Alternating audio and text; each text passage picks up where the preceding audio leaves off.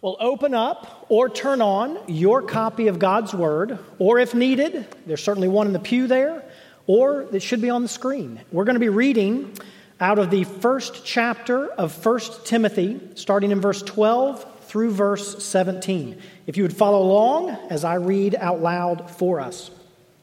1 Timothy chapter 1, starting in verse 12. I thank him who has given me strength Christ Jesus our Lord, because he judged me faithful, appointing me to his service. Though formerly I was a blasphemer, persecutor, an insolent opponent, but I received mercy because I had acted ignorantly in unbelief. And the grace of our Lord overflowed for me with the faith and love that are in Christ Jesus. The saying is trustworthy and deserving of full acceptance that Christ Jesus came into the world to save sinners, of whom I am the foremost. But I received mercy for this reason that in me, as the foremost, Jesus Christ might display his perfect patience as an example to those who were to believe in him for eternal life. To the King of the ages, immortal, invisible, the only God, be honor and glory forever and ever. Amen. Well, welcome to 2019. And as you all know, in our culture, we have a tradition. It's a tradition at this time of the year whereby uh, we evaluate ourselves, our, our, our last year's lives, against a particular standard. And where necessary, we change ourselves to more uh, align with that standard. We call that New Year's resolutions. Now, the standard can vary. Um, it may be that some of you have begun to employ a standard that has to do with your physical physique. Could be that some of you all are looking at a financial standard. Maybe you're going, I need to save more in 2019. Or how about this? I need to give back to God more. that's a good one, right? Preachers should say that, right? Maybe it's a standard that has to do uh, with um, relationships. Uh, maybe you're, you're hoping that you'll have a higher quality of friendships in 2019, or it could be something to do with, with marriage. Maybe you want a greater peace and harmony in your marriage, or, or maybe it has to do with parenting. Um, any number of things with relationships. Uh, or it could simply just be uh, an idea of, of the standard could be I just want to experience more happiness all sorts of standards that uh, our culture applies to the practice of New Year's resolutions. Now, for Christians, really, New Year's resolutions are a way of life. Now, we don't call them New Year's resolutions. We use some, some different vernacular, different Christianese, if you will. We, we call this process of evaluating ourselves against the standard and making changes, we call it a life of repentance. See, we, we understand we have a standard. He is Jesus Christ. And we are to daily be reflecting how our thinking, how our actions, how our attitudes line up with our standard, Jesus Christ. And where necessary, we need to repent from thinking or action or attitude that is out of conformity with Jesus Christ. And we, be, we, we need to begin employing thinking and acting and attitude that is in line with, in conformity to Jesus Christ. And this whole process is a daily aspect of the Christian's life. And again, we call it a life of repentance. So the culture's got nothing on us. We do New Year's resolutions every day, all the time, all year long. To that end, this morning, what I would like to do is, is help us with our life of repentance. Very specifically, what I'd like to do is identify a particular idea that Paul lays out in this text and give us the opportunity to evaluate ourselves against this idea. Now, in, in general, the idea that, that Paul identifies here has to do with the kingship of Jesus. Now, I also believe that we as humans have this tendency within us. We have this sense within us that we're the king. And we don't, we don't say that consciously. We don't wake up in the morning and first thing look in our mirror and go, You're the king. You're in charge today. We don't do that. We're way too sophisticated for something that honest. But there is this feeling within our heart that we really believe we're the captain of our own ship, that we're in charge. Let me try and illustrate this where I think we can identify it. Let's say any of us have decided that we want something or we want to do something, and we're committed to it. We believe it's the right thing, it's a good thing. Uh, um, I'm, I'm going to do X. And so, someone who's in authority over our life tells us no. Or a peer that we value disagrees with our decision. What is that initial response that comes out of the very center of us? I think that initial response is indicating that at the, at the base, we start out thinking, I'm in charge. I'm an individual. I have rights. I'm the king. Now, that, that, that center, let's say the, uh, the authority has said no, or the peer has said, I disagree.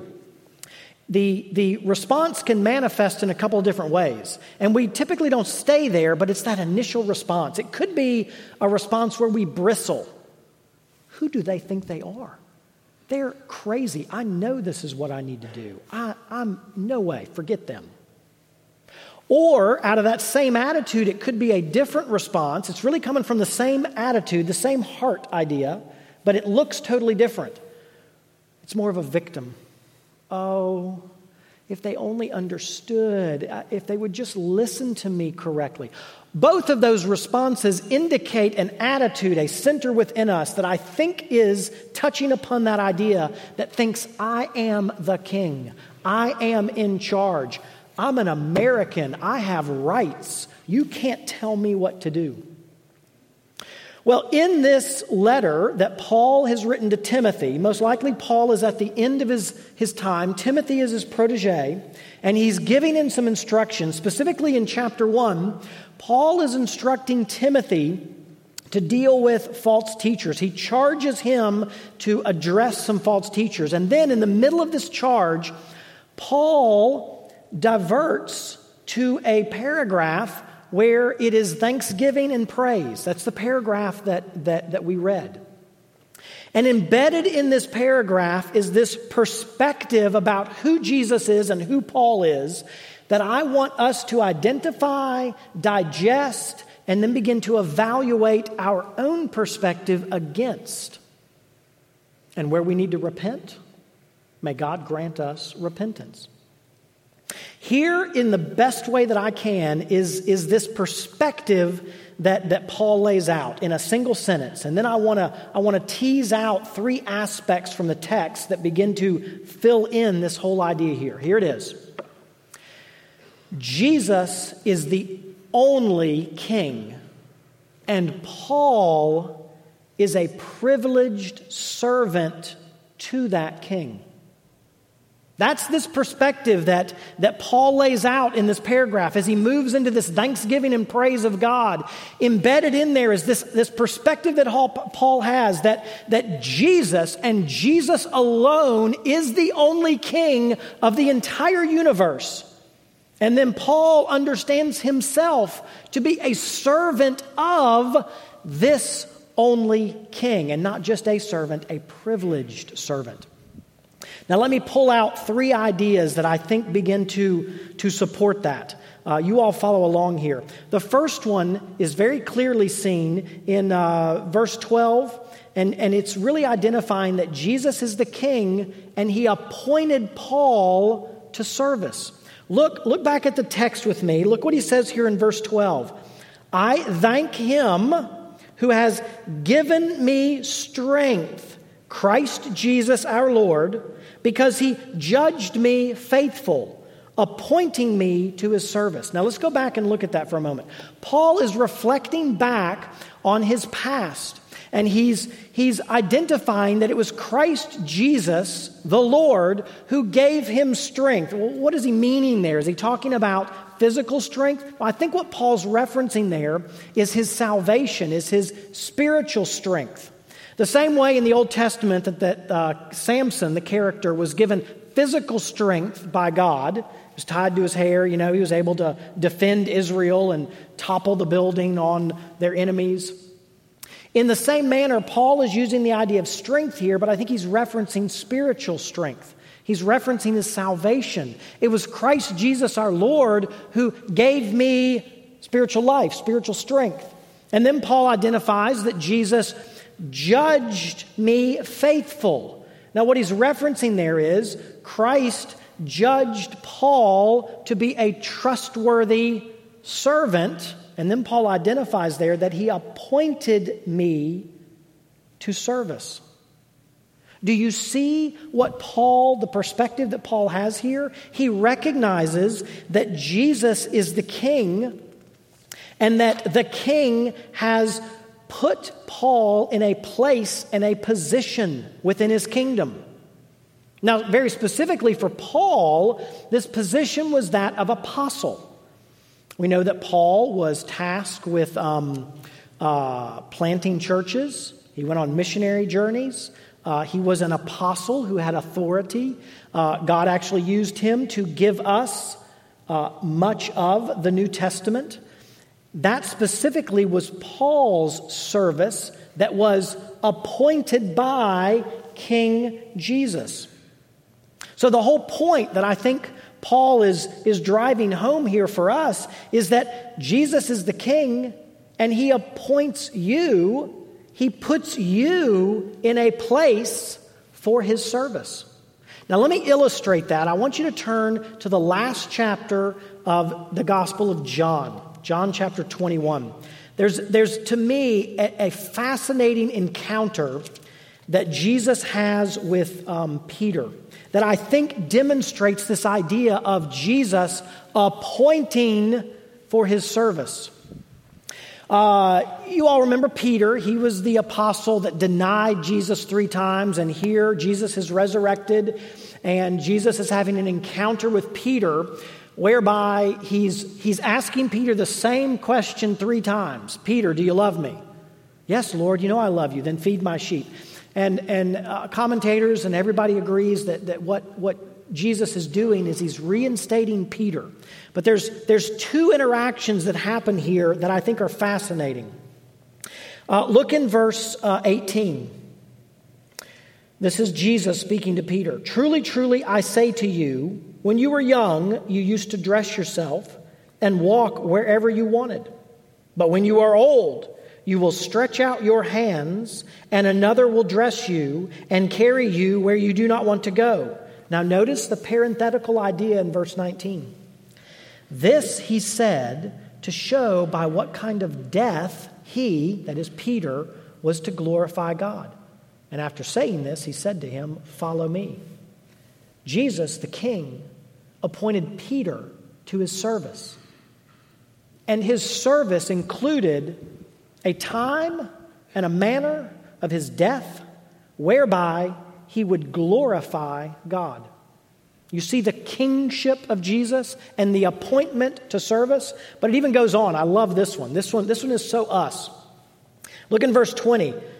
Peter turned and saw the disciple whom Jesus loved following them, the one who also had leaned back against him during the supper and had said, Lord, who is it that is going to betray you? That's John, that's the author right? So Peter just gets this statement from Jesus, and what does he do? Turns and looks at somebody else and says, when Peter, verse 21, when Peter saw him, he said to Jesus, Lord, what about this man? Peter's getting all up in somebody else's business. Don't we always do that? Oh, okay, got it, got it, Jesus, but what about him? What are you going to do with him? I want to know about him. What's his deal? And then look at how King Jesus responds. This is, this is perfect, it's beautiful.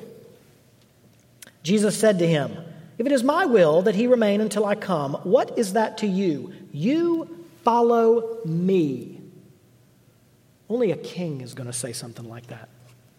In other words, Jesus is saying, um, Who are you responsible for? What have I told you to do? What, what position of service have I appointed for you? You focus on that. You follow me and let me worry with my other subjects.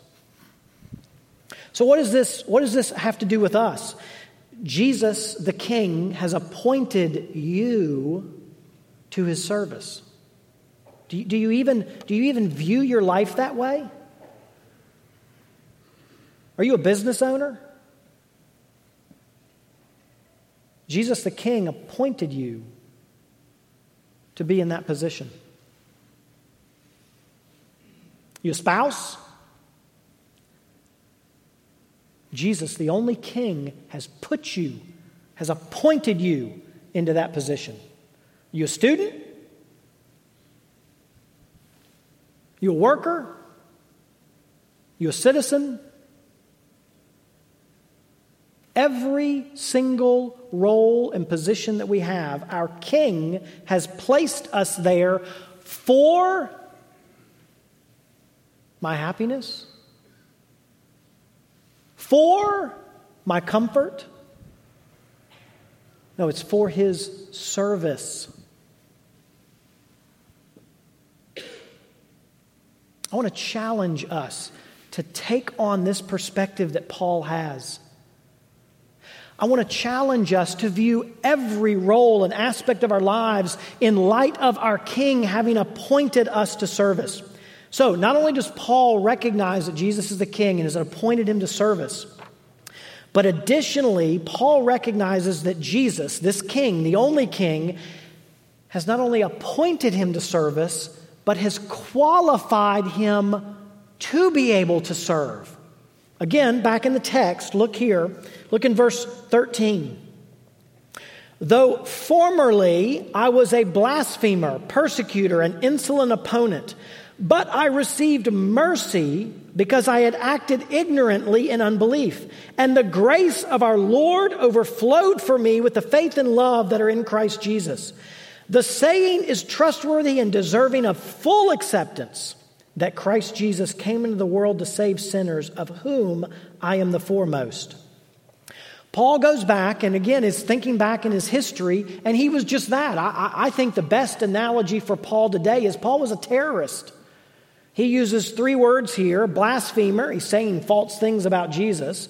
He was um, uh, a blasphemer, a persecutor, and an insolent opponent. He was arresting Christians. All that's found in Acts. He references it in Galatians. Um, but he focuses in on the mercy and the grace that he is granted by King Jesus to even qualify him to be a subject in Jesus' kingdom and therefore have the privilege to serve King Jesus. One of my um, favorite stories. It's by C.S. Lewis, Chronicles of Narnia. If you haven't read those, they're great. I recommend them to you. One of those series, it's the, the, the, book entitled The Voyage of the Dawn Treader. The Dawn Treader is a boat, and they're, they're all on the boat in, in this book. And there's a particular character in this story.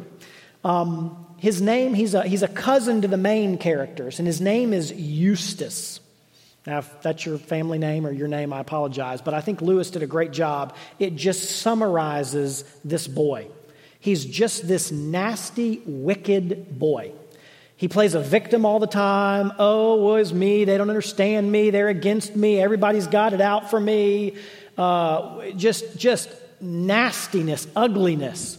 And there's a particular scene uh, in this story where the Dawn Treader has come to an island and they've been in a storm and had some damage. And when they get to the island, everybody's beginning to work to repair the boat, but Eustace justifies in his mind that he needs to go off and do his own thing because, well, they don't understand, he deserves it, etc., etc. So Eustace goes off on the island somewhere and stumbles upon a cave full of gold and treasure, and there's a dragon there. And the dragon dies or something, and Eustace begins to gather up all the treasure, and he's all excited, but then he begins to worry how these other people are going to steal it from him. And Well, Eustace falls asleep on top of the treasure and he wakes up. He's a dragon. You see what Lewis is doing with this story? He's identifying what sin has done to us. We are these dragons. Sin has ruined us. It's the same way Paul is talking about. I was this blasphemer, this persecutor, this insolent opponent to, G- to, to, to Jesus.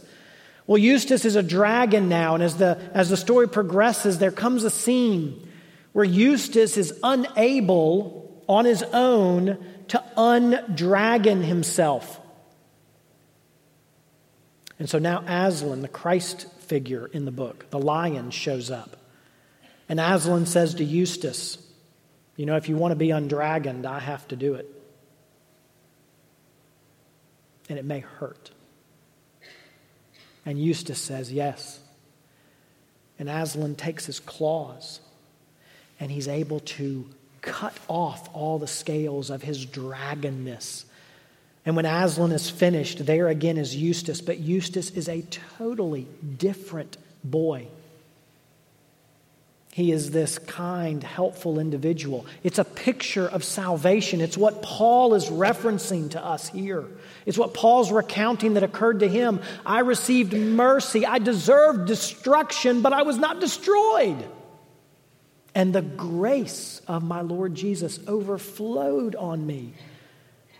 Our King, King Jesus, not only appoints us to service, He's a king. He's, he's not like a human king who sits back in the throne room and sends people off to fight battle. No, our king comes out of the throne room, comes down to us, and fights the battle on his own that we have no hope of fighting whatsoever, and therefore qualifies us to be subjects in his kingdom, and then gives us the privilege to serve him with every single thing that we are.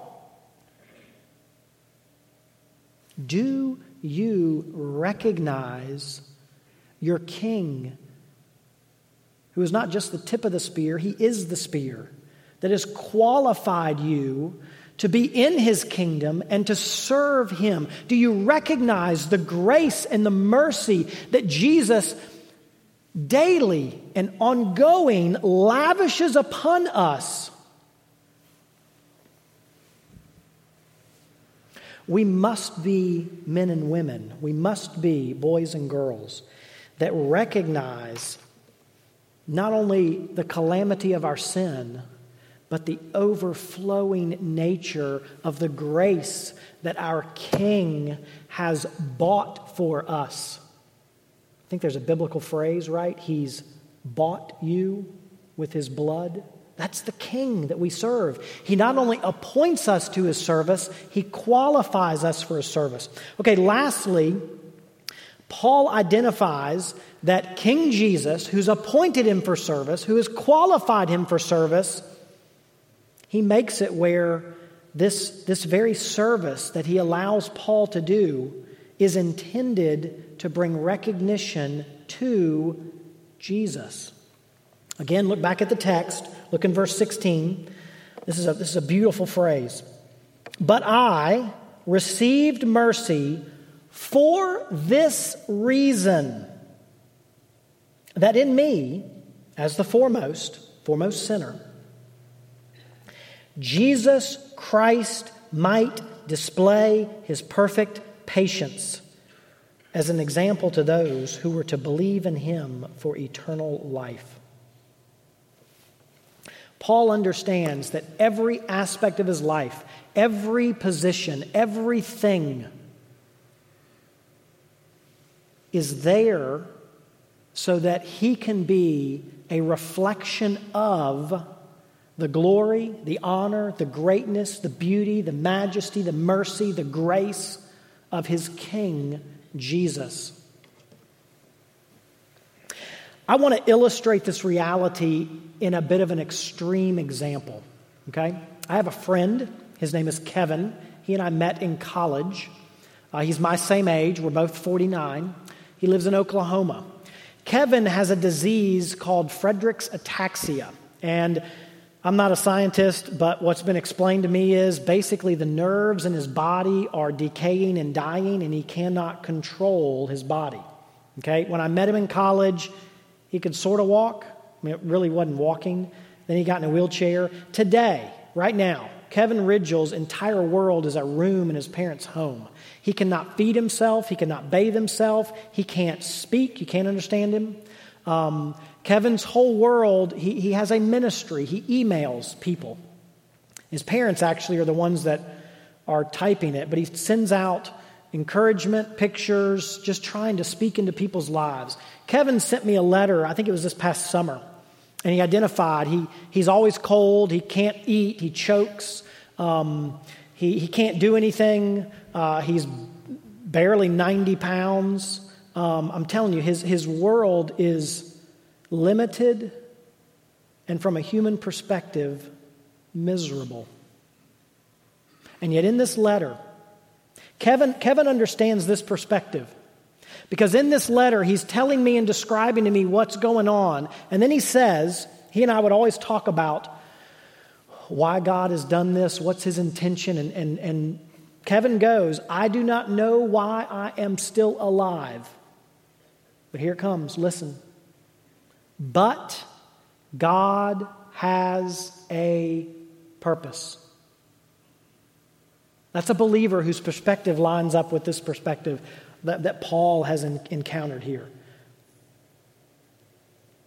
Paul understands that everything in his life, everything in his life, whether it's positive Maybe you are doing great and things are wonderful. Wonderful. That's great. You know why God gave that? To glorify, so that your life can glorify God. Maybe you've experienced suffering in, in, in line with what Kevin is suffering. I don't know.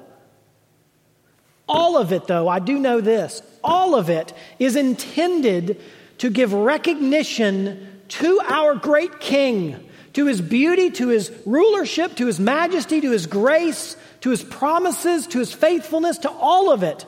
Everything that our King Jesus brings before us is to bring recognition to him. So, King Jesus has appointed you for his service. King Jesus has qualified you for his service, and King Jesus has done that so that every aspect of your life will glorify him and give recognition to him to a lost and dying world that desperately needs to bend their knee to Jesus. Now, I want to close here, and I want to, I want to speak to the two type of people that, that are in any room, anywhere we go. The first would be a person that uh, I'm going to describe as, as someone who is outside of the faith. Now, that's just simply Christian vernacular that means somebody who has not fully embraced who Jesus is and what this grace is all about and what this forgiveness is. And, and I want to plead with you consider King Jesus.